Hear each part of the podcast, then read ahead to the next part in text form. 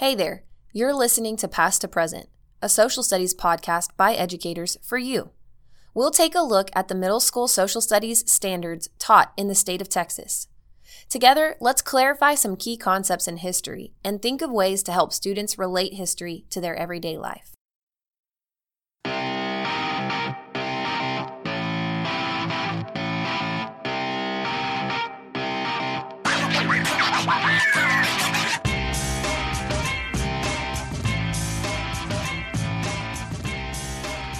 Hey, Kevin, how are you doing? I'm well. How are you? Doing all right. Just trucking along here. So, at the time of recording, what we're a week and a half from Thanksgiving break, A week and a half. Tomorrow will well, be a week and a half. right? And today's election day, voting Today's day. election day. Hopefully, you went out and voted. Absolutely. I Is mean, that a word? Voted. Yeah. vote. What Past tense for vote. is voted? Okay. You all right? Yeah. all right. Uh, so, what are we discussing today? Today we're going to be looking at the Bill of Rights. This is a number of TEKS, right? It's so many TEKS. Right. Four think TEKS. Four TEKS. That's We're a not gonna- lot. We're not going to go over each one specifically, but it's dealing with like the grievances and the dec- and the Declaration of Independence, how they're addressed in the Bill of Rights, summarizing and things like that, right? Right. And then looking in at freedom of speech and freedom of religion. And as we kind of go through today, hmm well, we can take a moment to just say, hey, this is where that teak fits and how we would teach this. Right. And so when we're looking at this, first of all, we've got to know what are the Bill of Rights. That's right. And so when we're talking to our kids, we want them to understand it's the the first 10 amendments of the Constitution that Mhm. were added almost immediately after the Constitution was ratified. And that's what got the Constitution ratified, which I think we discussed in our last podcast. We did. You mentioned that the original draft had 12. I thought it was 17. They submitted 12, I After think. I Googled it, it was 12. So you're saying I'm right? So you were right. All right. I was wrong. Nice. Rarely happens. true, Rarely true. happens. And I, I will say you've covered up for me on incorrect information on this podcast before. So You know what? It happens to the best of us. It does. Um, and so the importance of this is it's it's the guarantee to protect people's rights. It's the anti-federalist need to make sure that the national government isn't too powerful. Right. And as we said, that anti-federalists were correct. I mean, I think they were. I mean, no, the history history won't know if they were correct or right or wrong, but I think it's pretty evident that they were. Well, with their fear of they felt like if it wasn't written down, then there was not going to be any protection. Right. And I think we've seen that. Well, definitely like John Adams. I mean, I'm getting ahead already, but John Adams, second president, uh, passes the Alien and Sedition Acts, and that already violates constitutionally the First Amendment of freedom of speech. So we're already into the second president, and it's already being violated and tested. So Well, and I think when we're looking at this, the, the good thing about this is there's a lot of room for interpretation, right? mhm. which is kind of leads to having really great discussions with your Yeah. kids and twisting them in knots and getting them all bent out of shape and uh, making them angry which Well, and and the thing that's fun about this that I like to talk to kids about is they're very broad, like you said. They're open to interpretation. And so as history presents itself, as history goes, we're going to go in and slowly narrow them down as Mhm. a society. And we can change those. They're flexible, right? So if society changes, we can change our opinion on something.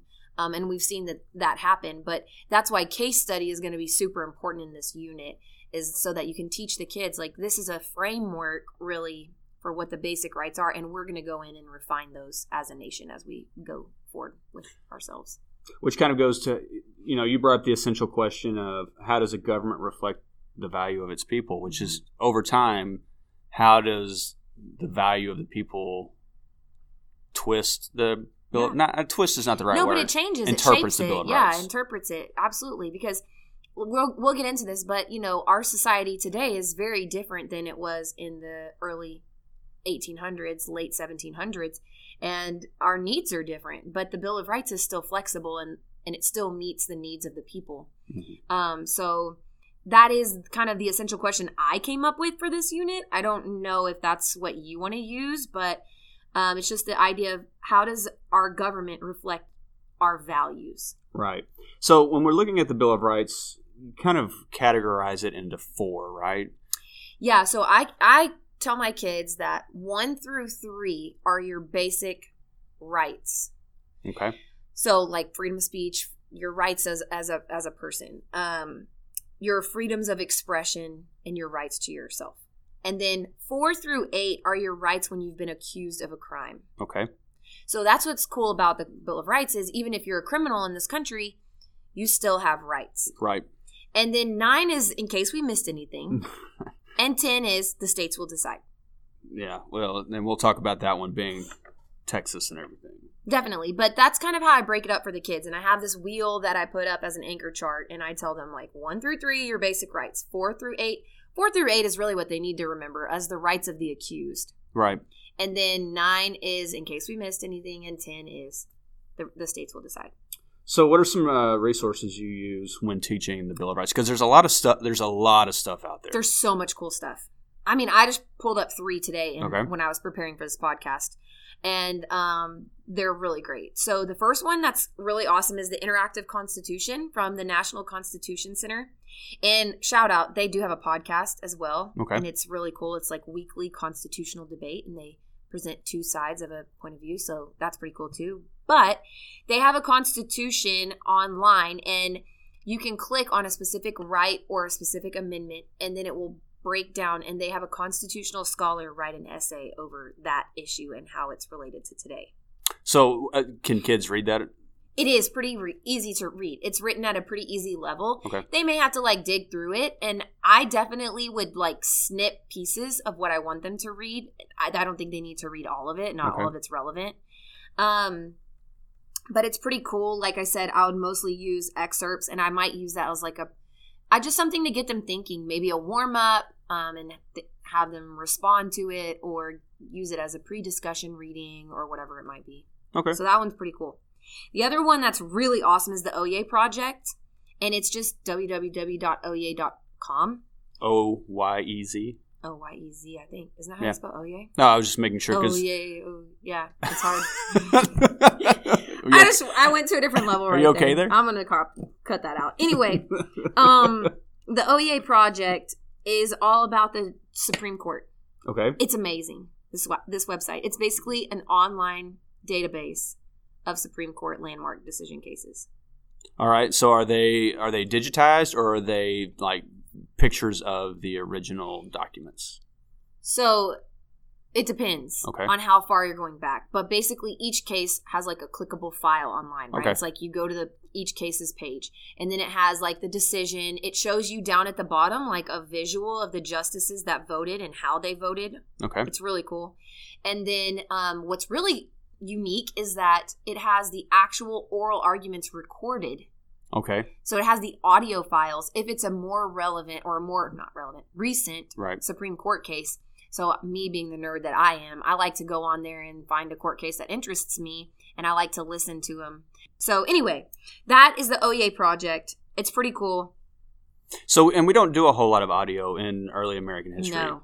which is unfortunate. Um, I know it, it works a lot better with the obviously the second half of U.S. history, um, but it would be interesting to pull anything like that and use that because the kids are not used to doing that Correct. as a source. Right. And it's, I mean, it's a little dry because it's a Supreme Court oral argument. Like it's the original, that's just the straight up recording.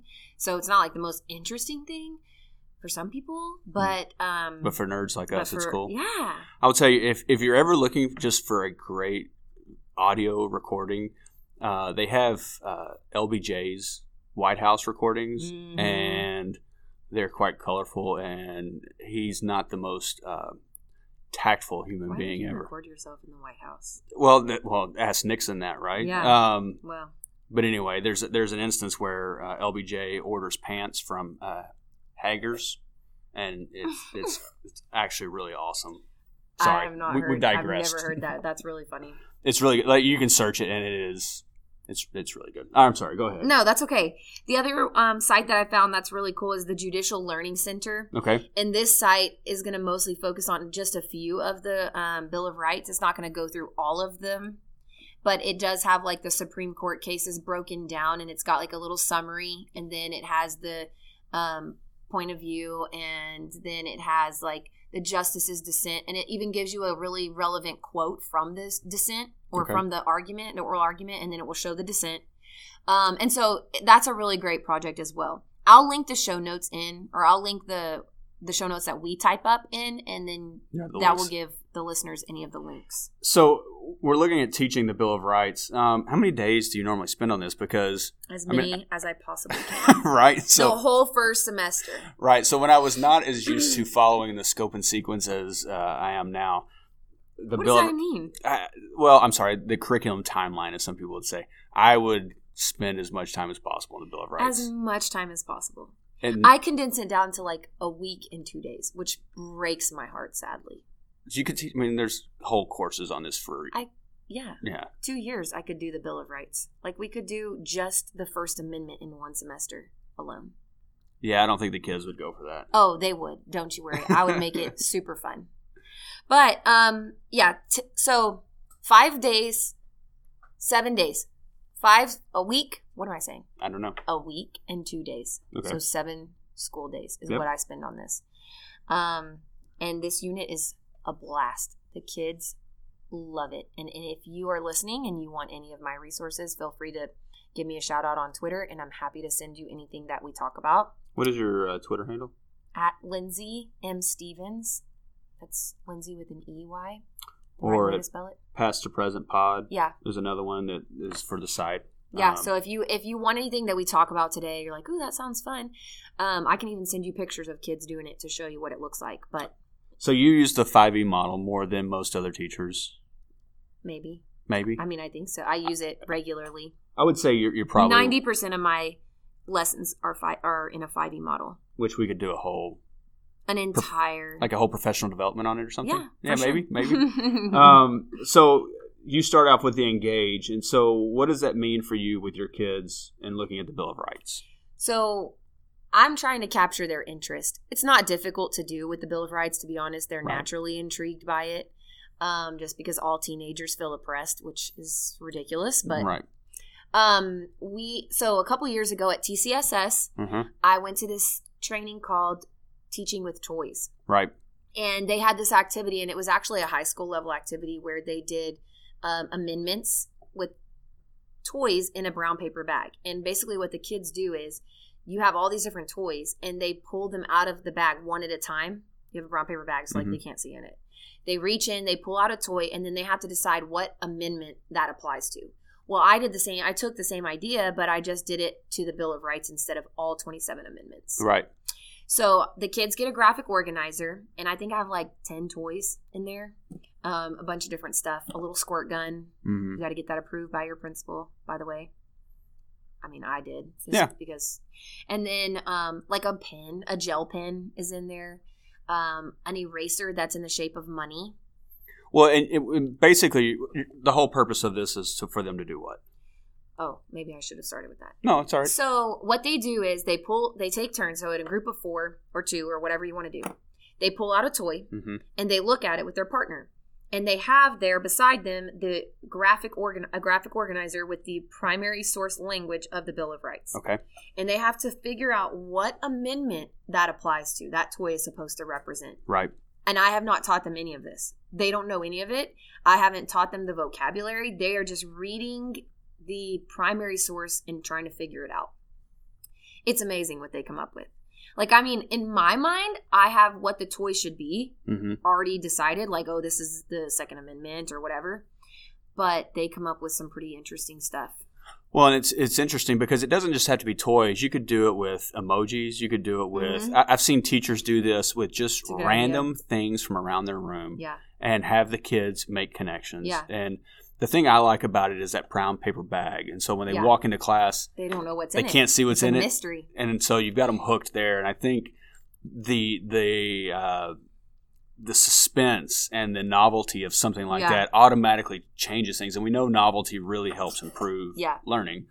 So uh, well and i don't tell them what's in the bag i'm not like this is a bag of toys right, i'm like reach in there see what you get yeah, and now i, I always tell them like don't peek just stick your hand in there they're like is it gonna bite i'm like nothing's gonna bite you it's not a little puppy in a bag okay So, do you ever use things? So, I know some teachers would go and try to find things specific to each amendment, but it doesn't have to necessarily be. It can be vague, right? It doesn't. Yeah, I mean, I try to be specific to the amendment just because this is their first time to Okay. do something with it. I know that when I was at Seven Lakes last year, they had the kids create their own brown paper bag. So they brought a brown paper bag of things that they found that the kids found that represented the Bill of Rights. So you could do it that way. Huh. And then they played each other's games and tried to figure it out. Oh, So that's okay. a really cool way. They did it more as like at the end of the unit instead of as an engage. But I thought that that was a really unique twist on it. Um, and then you don't, you as a teacher don't have to buy anything. The kids just bring it. But like one thing I put in there one year was a birthday candle. Okay. Uh, because when I did it, they had matches, right? But I was like, you can't use matches, and you can't bring matches to school. So they had It's a not like our kids would know how to use a match I know they look at a box like, what is this? but anyway, they had a birthday candle, and I put it in there for cruel and unusual punishment because you would be burned at the stake. Well, they don't know what being burned at the Yeah. stake is. So they would sit there and try and figure this candle out, and they'd come up with the most random stuff. But um, Well, it doesn't matter if it matches to what your expectation is. It's what their explanation is, it's right? they're thinking critically about it. Right. Definitely. And some of them will come up with a lot of different stuff. Like I put a gel pen in there, but some kids will say that that's the Ninth Amendment because it's you have more rights than are listed, and some kids will say it's the First Amendment. And I'm like, well, it can be both. So just write both. Explain. Very Yeah. good. And so, um, and then you move into your explore phase, and this is where I think you and I are very similar on case studies are great hmm because kids love to argue about things or talk about things that they seem to think are fair or unfair. And we'll Mhm. talk more about that, I think, as we get into the more the individual amendments in a, in a minute. So with this one, I I don't know if I jumped to case study just because I like to do case study as my elaborate, but you can do it as your explore. Okay. So it's up to whatever you want to do. I like the idea of doing a scenario and then them matching it. Okay, so explain. So the in the bag activity, you know, they're taking something abstract and matching it. Now I want to see if they can actually take a real scenario, Okay. something that's actually happened in life, and can apply the correct amendment to it and So- explain why. So there, we're, we're wanting to be more specific and actually Right. have a Mhm. um, match there. Yeah, but I think my team this year for the Explorer is going to be doing bingo. Okay. So like Bill of Rights bingo. So every kid comes in, they get a board or they make a board, and then we give a scenario, and they have to use their graphic organizer, and then we're going to play bingo with it to try and see Oh, what they do with that. Should be interesting. I like that. Um, Then you move into your explain. This is kind of your direct teach portion. yeah, I just will refuse to not lecture about this. Like I just love talking about it and Mhm. the kids.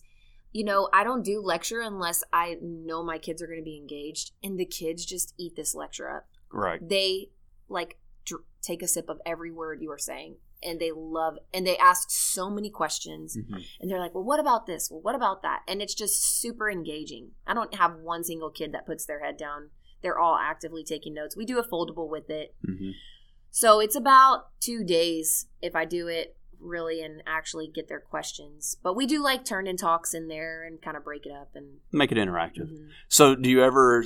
This is one of the things I know teachers get concerned about with teaching the Bill of Rights. Do your kids ever come up with something that is uh, a little touchy or makes you uncomfortable? Oh yeah, definitely. And how do you handle that? I just hit, hit it. I mean, I hit it straight on. Like I don't beat beat around the bush, so to speak. But I go straight for it, and I just am like, yeah, let's talk about it. You know, Right.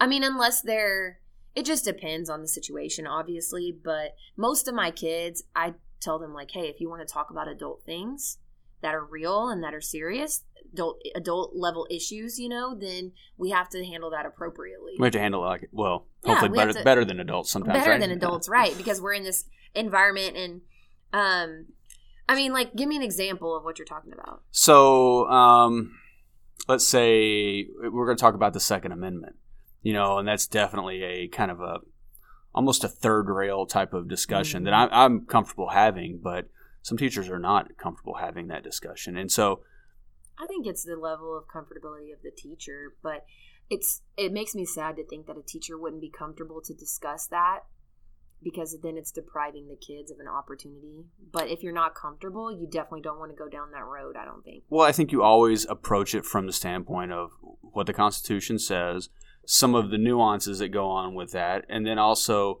let the kids do most of Yeah. the talking and make sure you're allowing all voices to be heard.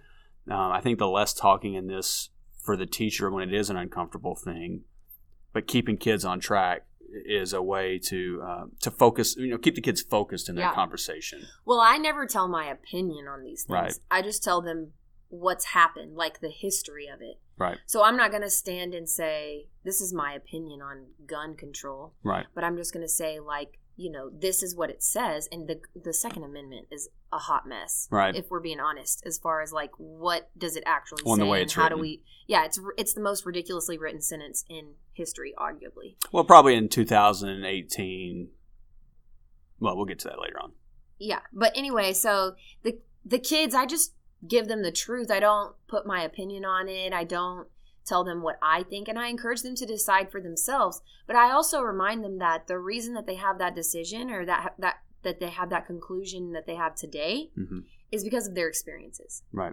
and as you grow up your experiences are going to change. Absolutely. and other people have different experiences that you haven't ever ex- you know seen. And so that's why you have to understand is that you know the person sitting across from you might be pro gun and the person sitting next to you might be anti gun and that's because they have two different life experiences Right. and what we need to do is understand why we have those point of views and respect the fact that the constitution gives us the right to have different points of views Absolutely. and discuss those and debate those Well, and that's maybe where you've got to make sure you set up a class culture of listening and how to respond to each other and how to have those conversations. Yes.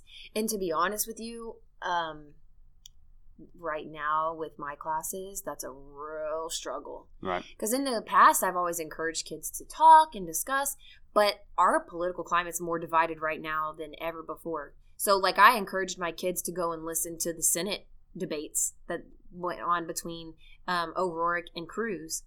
And ever since then, I mean, I'm glad that they listened to it, but ever since then, they're just heated. Like, they are just angry. And today we were talking about the Federalist, anti Federalist.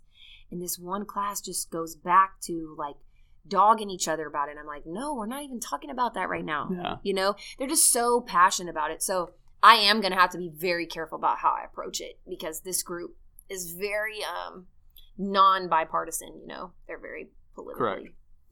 So, Different. um, so you're going to do what? You're going to do interactive lecture. You're going to do. Yeah. I see gallery walks or something. I think you could do a gallery walk and have them like post it note questions and then come whole group and do some discussions Mm-hmm. or, you know, give the kids the post it notes and have them answer them themselves. And Well, this is where you're going to talk about the language and you're going to talk about each um, amendment, right? yeah, like I go through and I tell them what every amendment protects and doesn't protect.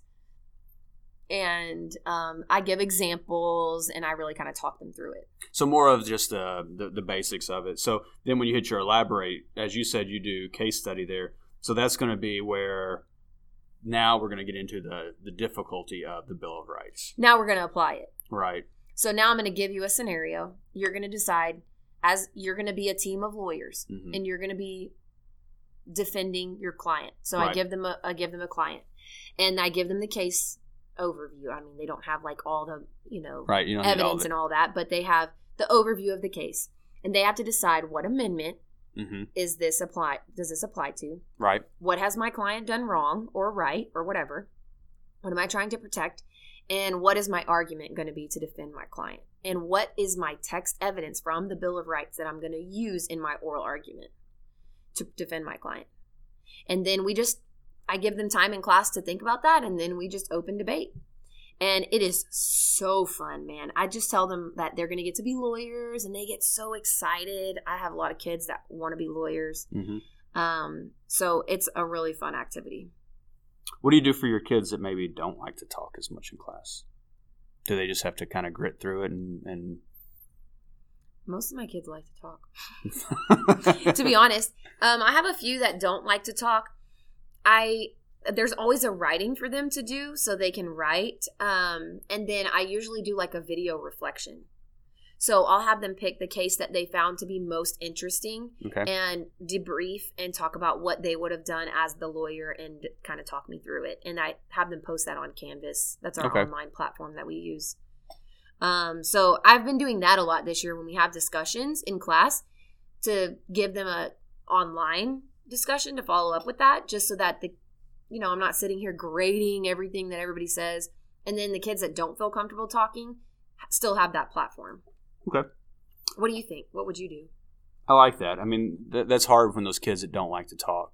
Um, but they also need that skill, right? So I don't know what the balance is, and um, I think it sounds like using um, the video is the best way to kind of get them to be Mhm. comfortable with that, and then finding ways to incorporate their discussion. So maybe partnering them up with the right kid, and they Yeah. can do the research portion. You know, and it might be smart for me this year to flip it. Like have them do the, video reflection beforehand hmm so that they've at least argued through the video at least one of the cases so that when they come to class maybe they feel more comfortable about presenting their oral argument since they've already tried it once. That's interesting. I like that. You could almost use what is it, Flipgrid? Yeah. If you're To looking, have like an online discussion. you could almost save time that way Yeah. if you're looking to be uh, more to get through more things. I think. I think the key for that activity is having them watch videos of oral arguments by lawyers. So I usually will give them a few like lighthearted cases of Mhm. what maybe even a how-to video of how to give an oral argument as a lawyer so that they kind of have a little bit of training, so to speak.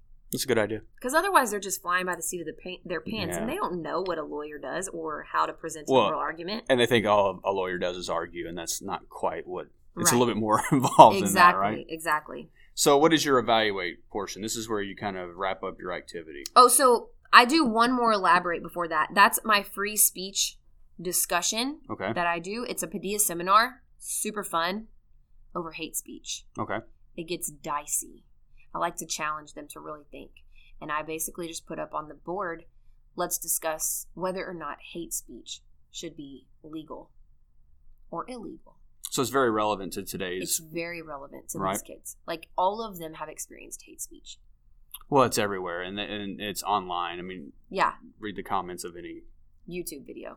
of anything. Really, Any unfortunate, podcast. right? That's never actually. don't actually ever read those comments, um, but they're they're used to saying that. Yeah, and that's a really good one. You know, we go down the the rabbit trail of well, what constitutes hate speech?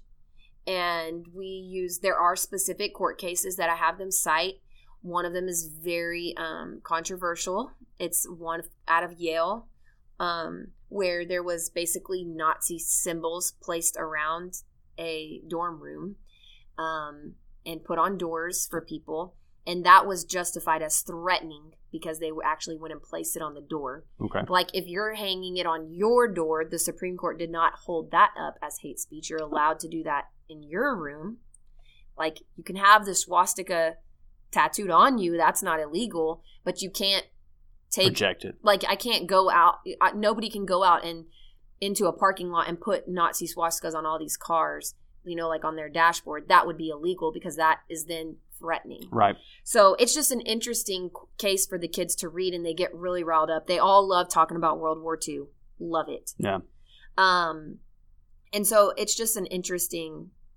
It's just an interesting discussion for kids to have, and we talk about what constitutes hate speech, and the kids will eventually get to the fact that if we're going to outlaw hate speech, well, then that means we can outlaw um, things like the word "shut up." Like, where does it stop? You see, and so that's a really fun discussion. Fantastic. Yeah. I like it. For the elaborate, I just do like a graphic organizer where they have the Bill of Right or the grievances of the Constitution of the Declaration of Independence, and they have to match what principle and what Bill of Rights addressed that. So we're going back to that old the the, the previous material Right. and seeing how we're connecting that, right? hmm I wonder, is there any way to tie that in back to the seven principles too? I don't really, really. I mean, it's all individual rights. I mean, the grievances, no. The grievances are principles too. Oh, yeah. like the fact that he suspended our legislatures you know that's checks and balances and separation of powers um there are other ones limited government yeah things. There you go. I like Mhm. that. So again, you can bring back even that material if you're looking to extend it just a little further. and the fun challenge that i give to kids is for them to guess which principle covers all of it which is limited government Right. so Which they should have from sixth grade. definitely anything you want to add to that No, it was good. So in this section, we're going to go over the individual amendments and things that you could do with the lesson or Yeah. whatnot to kind of get kids interested, right? sure So you took the First Amendment, um, okay which is the one that probably people are most familiar with. mm-hmm So so i'll just read the text of it first to All right. start us off. Nothing like reading the actual Constitution on your podcast. All right. So the uh, amendment says Congress shall make no law respecting an establishment of religion or prohibiting the free exercise thereof, or abridging the freedom of speech or of the press, or the right of the people peaceably to assemble and to petition the government for a redress of grievances. So this is one that's almost specifically named in the TEEX. Yeah. Uh, kids need to know why we have this one. Right.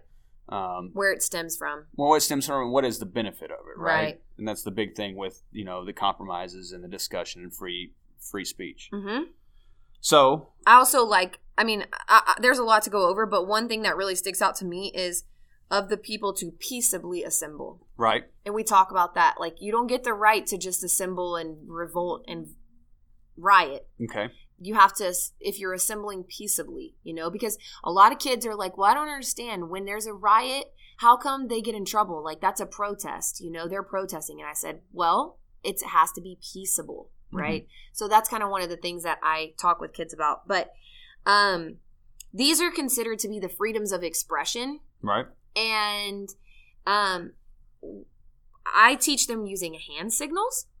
So this is how kids mem- remember them, right? This is how they memorize them. Mnemonics. Yes. So you take your pointer finger and you make a number one with your hand. And you point up and you say freedom of religion, freedom of this of speech, and you take your pointer finger to your mouth. It's kind of hard to see right now, but I'm doing it. I can see you doing it. I, I know, but they can't. All right. Okay. Freedom of the press, and you are gonna like press a button. I know it doesn't really translate to No, but it works. So, freedom of the press, freedom to petition, and you're going to pretend like you're signing a document, and then freedom to assemble, and then you curl your pointer finger like you're calling someone towards you. Okay. So, I have the kids do that over and over again. Um, So do they do that when they're taking tests? yeah, they will. Yeah. I don't care. No, but I'm just, like you know that it works when Yeah. they're using it. Yeah, they're using it. We practice it a lot.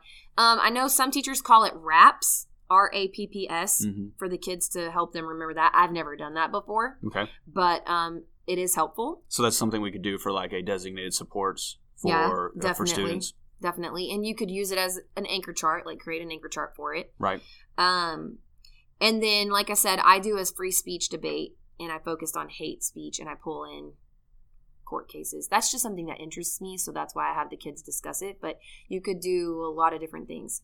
So I, I think this is one of my favorites because we did case studies, and one was Mhm. over Texas v. Johnson, the flag burning case. Is that protected speech? hmm And then we did one over the uh, city of Skokie, Illinois versus the neo Nazi party. Which shockingly, when I did that, it wasn't as, I mean, it's an, an early 1980s uh, case.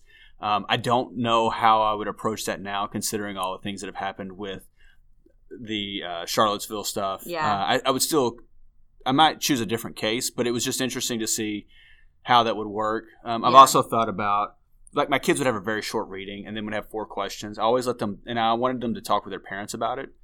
Um, and the kids would walk out of That's my interesting. right. I like that idea. It worked with it worked with the the community that I was teaching in. Mhm. But I also think with the city of Skokie, it was about the neo Nazis wanting to march through um, the city of Skokie. uh, To Skokie had a very high Jewish population. Many of their uh, many in their Jewish population either had parents or grandparents who had survived the Holocaust. And I would be interested. I think now I might show part of like the march across the uh, the bridge in uh, Selma Mhm. and to see like should we have allowed that you know kind of get them to Mhm. see why Mhm. we protect the neo-nazis unfortunately um, as opposed to just shut them down immediately Right. That you're not. This is the thing that they focus on is that you're protecting the neo Nazis, but you're really not. all right you're, You're protecting the right to freedom of speech. And that's a very precious thing and you cannot let go of it. And that's the thing. Like that's the problem with having free speech is that some speech is offensive. Mhm. And that's just the reality of it. And I'm not saying that that's right or wrong, but that's the thing that the kids are like, well, you're protecting them, but really what you're protecting is freedom of speech. And as a byproduct of that, they have that right racist speech is protected and that's that's a bummer and that's really not a bummer but you know it's really a It's- negative thing in our society but right at what cost you know well and i think that's if you can get them to see why these things are being protected yeah and why sometimes we're protecting the worst of our society there's reasons. Yeah. And so, um, Well, and I like to ask them the question of like, well, let's say that we decide not to protect it. Let's say we get rid of that and you can't do it if you can't have racist speech. Does that get rid of it? Does that get rid of racism? right. Does that solve the problem that you're trying to solve? And so that's I don't answer that for them. It's just an interesting question to me is like, let's say that you did go down that road. hmm Does it fix the problem or does it just hide it? Right. So I think uh, those are things that they liked. And again, they, they get fired up about that. Yeah.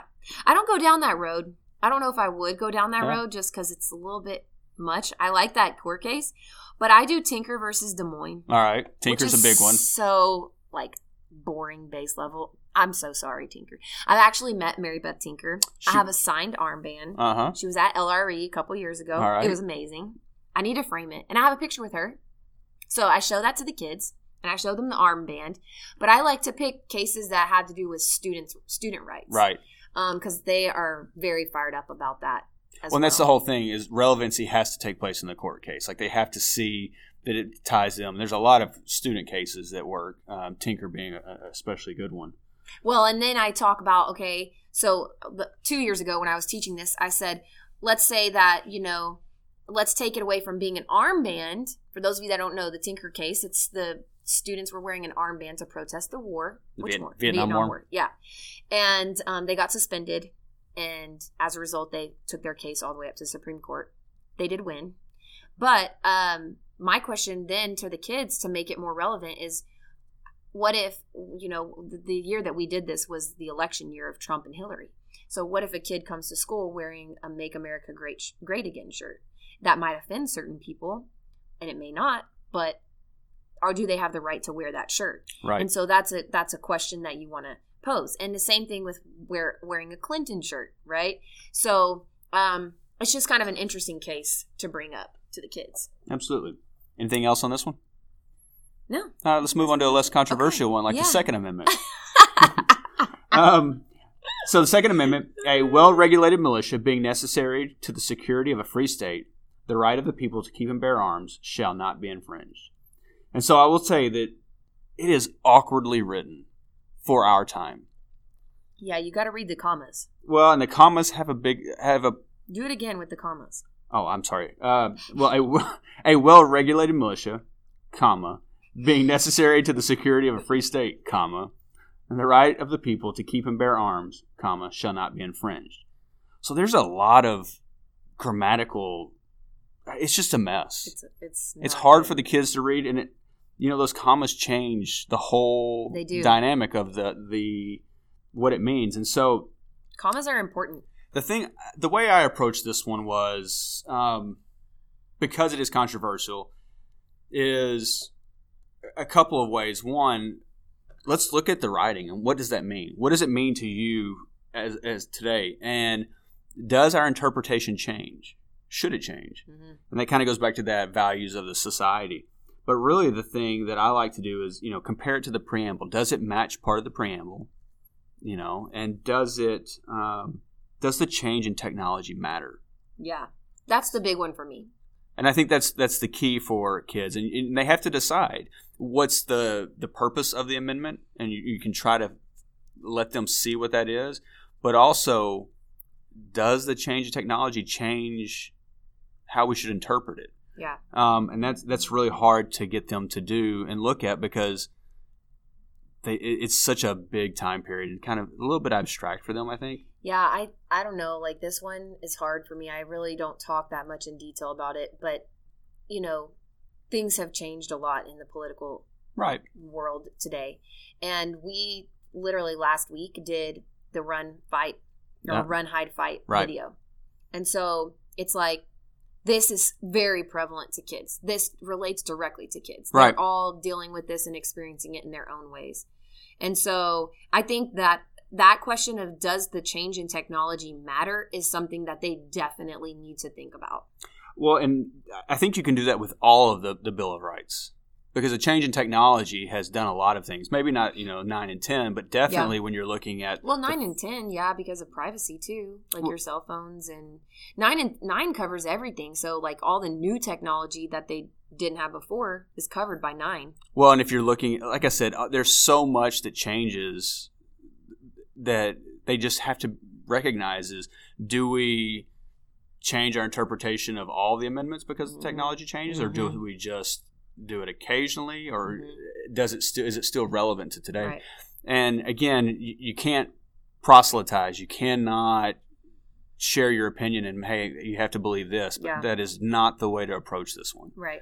Um, And I don't know if having a discussion about this is really the best route. I might just have them do a writing reflection. maybe give them some different primary sources to look at or some different situations or have them recall on something that they have heard in the news bring their own article and then write about that in a reflection just because i feel like this is such a charged hmm i don't know why i think this is more charged than freedom of speech but Well, I think it's it's different people uh, see it differently, and Yeah. I think um, people are, are fired up and energized more than ever, for good, better or worse. Yeah. And so I think, um, and you know, in the second one, this is something you can talk about later on too when you're talking about the black codes. And one of the first things we do is we disarm the the freed slaves. Mm. Um, they're a little easier to control when they're you're not worried about them. mhm.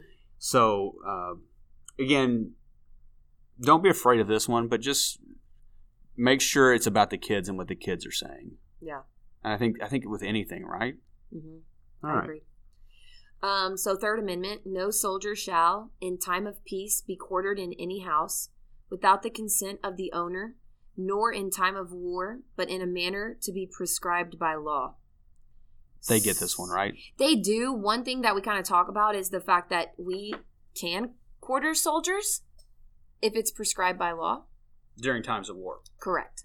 So I think that that's something that they're like, what? We can? And right? I, am like, no, but no, it doesn't. it's happen. very unlikely that that's going to happen but it's just kind of an interesting one and i always tell them too like you don't have to worry about this amendment because it's an amendment right, and I think also that this is the idea of the army now is much different than Yeah. back then. Yeah. there was no standing army, so Right. I think, um, and I don't spend too much time on this one because they automatically tie it back to the Declaration of Independence. They tie it back to the Quartering Act. They kind of got it. Yep. And it's just not that interesting because no I can't think of it happening. i don't know of a. I wonder if there's a single case law that has to do with this amendment i'd be interested to Maybe know. the Civil War. Maybe i don't know I don't know. i don't i wouldn't imagine but I, I'd rather spend time on other amendments. i agree So the next one's the Fourth Amendment. Um, ooh this is a good one i love this one this is one where Lindsey would say this is the most important one, and then Absolutely. We, then we move on to the fifth one, and she'd say this was the most important one. so, um, Fourth Amendment: the right of the people to be secure in their persons, houses, papers, and effects against unreasonable searches and seizures shall not be violated, and no warrants shall issue, but upon probable cause, supported by oath or affirmation, and particularly describing the place to be searched and the persons or things to be seized. And so the kids see this a lot in pop culture. If they watch any Mhm. kind of Law and Order, Cops. cops, they, they've seen this. Yep. Um, if we're looking for relevant cases, the, the most appropriate one is New Jersey versus TLO. okay talk to me about this one So basically, this young lady was um, I, was she caught smoking in the bathroom or something along those lines? at school i think At school, Mhm. and well no she wasn't caught smoking but they Suspected. thought that, yeah she, The they smell on she her. was correct and so then they basically searched her purse Yep. and found other items that were illegal, and she sued saying they had in, invaded her right to right privacy. because they did not have a warrant Correct. And, she's at school, mind you. She's and a minor. Right, and so it goes all the way to the Supreme Court, uh, and I believe she lost. Right, She did lose. I, I don't think I've ever discussed the outcome. I she just did asked the lose. kids. So the court decided that a school is a unique place. And because you are required to be at school, it is of extreme importance that the school can ensure safety at all times. Right, And so this court, the Supreme Court decided with the school. So if a school person, like a employee of a district, is searching someone, Mhm. they have to have a reasonable suspicion. right, That's what it says in the um, decision. And then, but if a campus police officer is going to search you, then it they they have to have a warrant. oh, it changes Correct. or reasonable suspicion. no, they Well, have to have a warrant. Correct. I'm I'm pretty sure. I'm gonna go back and double read. All it, triple just- read it. But I'm pretty sure that's right. Like a cop still has to have because a cop is takes an oath and they have to still uh, be accountable to the Constitution. They are an actual police officer, so they have to go through and find a warrant. But if it's a principal and that it's considered to be immediate danger and if there's reasonable suspicion, then a principal can search your stuff. Okay. I, have never discussed the outcomes because I've just had the kids I always tell get, them get fired up over the In- the initial yes. part of it. And I tell them anything you bring on campus is technically school property. If you No. bring it on campus, it, I tell them. I tell them for me too. Yeah. If I bring something on campus, including my vehicle, it is school property, Right. and my principal can search my stuff at any time with almost no cause.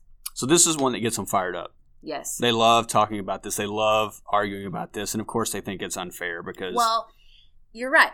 but I but you know what? I've not taught this one in the last four years, and I wonder if the change in you know the issues with Florida and Santa Yeah, Fe yeah, yeah. changes how kids perceive, Perceive this it. one. Yeah, I don't know. We'll be. I'll be interested to see. But I tell them too all the time, like you are required to be at school. If it was optional, it'd be totally different. Right. But because the state requires you to come to school, then the state has an obligation to hold up your to like make sure you're safe. Because at the end of the day, we got to answer to your parents. Right. Like if the state is forcing your parents to bring you here, then we have to do everything we possibly can to make sure that you're safe. And the courts are always going to protect. Hopefully, will always protect that. I like that case, but there's a better one. oh, there's a better one. I can't remember the name of it right now, which is really sad to me, and I'm I'm going to go back and. All right. Which one? But it's about trash. Oh, okay. Yeah. What is it called? Starts with a G. so you're talking about once a private citizen puts their trash out for collection, Yes. it is now public property. Yes. So basically, the court case that we look at, I'll need to, I'll find the name and I'll come back and edit it back in. But the guy has drug paraphernalia in his trash can on the curb, Right. and the police come. They they suspect him of buying, selling whatever drugs, and then he they search through his trash in the middle of the night and they find drug paraphernalia. Right. And so they collect a warrant based on that evidence and they search his house. That lo and behold, he's doing what they thought he was doing and they arrest him. Right. Well, he claims that that's fruit of the whatever tree. Fruit, Uh, fr- fruit from the forbidden tree. Right? Is, is that what it's called? uh, it's not fruit from the forbidden tree, but it's yeah, it's uh, What's it called? hit pause. This is why we're not lawyers. Hit pause. Okay, I'm to hit pause. So it's fruit of the poisonous tree. That one. Basically, illegally obtained Evidence. evidence. Right. And the court case is California versus Greenwood, 1988. We All right. paused and Googled. So, um, anyway, this case is great. The kids get so really? mad. They get so mad. You wouldn't think they'd get so No. mad, but they, it's just in their mind like, that's my stuff. Don't touch my stuff. And they feel like the cops are doing sneaky stuff, you know, and not being honest, which is not true. And so basically, we talk about the expectation of privacy Right. you don't have privacy if it's not if you your stuff's not expected to be private. Hmm. So then I transfer it to like, okay, if you get pulled over and you've got something that you're not supposed to have in your vehicle, and I never say you, I say if a person gets pulled over and you have some and a person has something they're not supposed to have in their sitting on their dashboard, like out in the window where it's visible. There's no expectation of privacy. It's clear. You can see straight through it. If a cop was to come up to you, you if a cop was to come up to a person, the cop would see what's on the dashboard. Yeah, without any without Exactly. invasion of privacy. There's no need for a warrant. He's going to arrest you because or she. he or she, most likely he. Statistically, it's most likely he. But anyway, he's going to arrest you right. the person. And then, but if you have it in a locked box under your seat, there's an expectation of privacy if that's a wooden box or whatever. And then the police officer does need a warrant, or in your trunk, then the police officer would need a warrant to search your property unless you willingly let him search your property. Um, So it's funny because I was reading an article the other day, and there was a, a newspaper reporter up in I think Seattle mhm. that had the police had searched their trash, and anyway, nothing came of it. And so the uh, the reporter for like a couple months from the mayor and the DA and I think the, the chief of police Mhm. did the same thing to their trash and then published it. And man, they were Oh, irate. No, that's hilarious. They were irate at. That is so funny. I need that article. I have to see if I can find it. you Maybe- got to send it to me. But um, I, I don't know if you could use that with kids. But I I'll figure out a way. anyway, I just thought it was a funny. That's really funny. Yeah. I don't know. That's hilarious. Uh, so anything else? Uh, the Fourth Amendment, like we said, is the kids love this one because it, it goes back to their they think their bedroom is their sanctum and nobody Mhm. can invade that. They Mhm. want freedom and they want uh, privacy. Yeah. And and again, this is another technology one. So if you have a group of kids that are technology uh, centric, you can look at are computers protected because it, knows- it says nothing specifically about computers, Right. Or um, phone calls on cell phones, or well, phone calls. Period. hmm Um, so if you're looking for something that's a little more modern day or something like that, Yeah. Is that the Patriot Act? Patriot Act has part Yeah. of that, and phone calls to people outside the country, I believe. Yeah. Very good. So I think we're done. We've blabbed on for 60 Almost an minutes. hour. we get longer and longer every time with this. We will work on that. Yeah, seriously. I'm going to cut some stuff out. Don't worry. Okay. Um, and then next week, we'll talk about the 6th through the 10th Amendment and maybe a few principles. We feel like it. We'll see. Maybe Yeah. it'll just be a short one. And depending on when you hear this, happy Thanksgiving. Yeah, definitely. Enjoy the time off. We get a week. We get A week. I'm so excited. Thanks for listening. Yeah, thanks for listening.